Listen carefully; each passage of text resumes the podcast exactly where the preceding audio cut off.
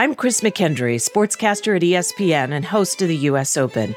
I've been following athletes for almost three decades, and as a child of Title IX, I've been a sports fan and an athlete myself for nearly 50 years, thanks to the woman who took a match and made it a movement, Billie Jean King. Interviewing Billie Jean for the first time was one of the greatest thrills of my career. It's conversations like these with women who made history that have really stuck with me on a new podcast, Equal Play from the U.S. Tennis Association and JP Morgan, we celebrate 50 years of equal pay at the U.S. Open by speaking directly to some of these legendary women. Women who made tough choices, often at great personal risk. Women who stood in solidarity with fellow athletes, and women who reshaped sports for the future, both in tennis and beyond.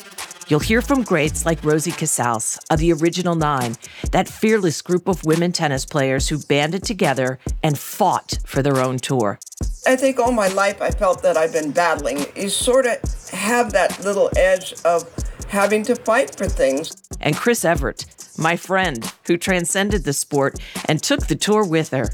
It was a real change in the mindset of really the 60s in which I grew up.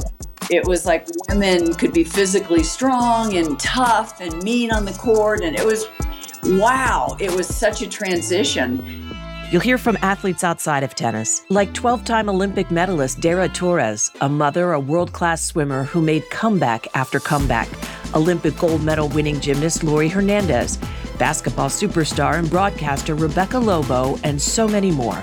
Listen to Equal Play 50 Years of Equal Pay in Tennis presented by JP Morgan on August 28th, wherever you get your podcasts.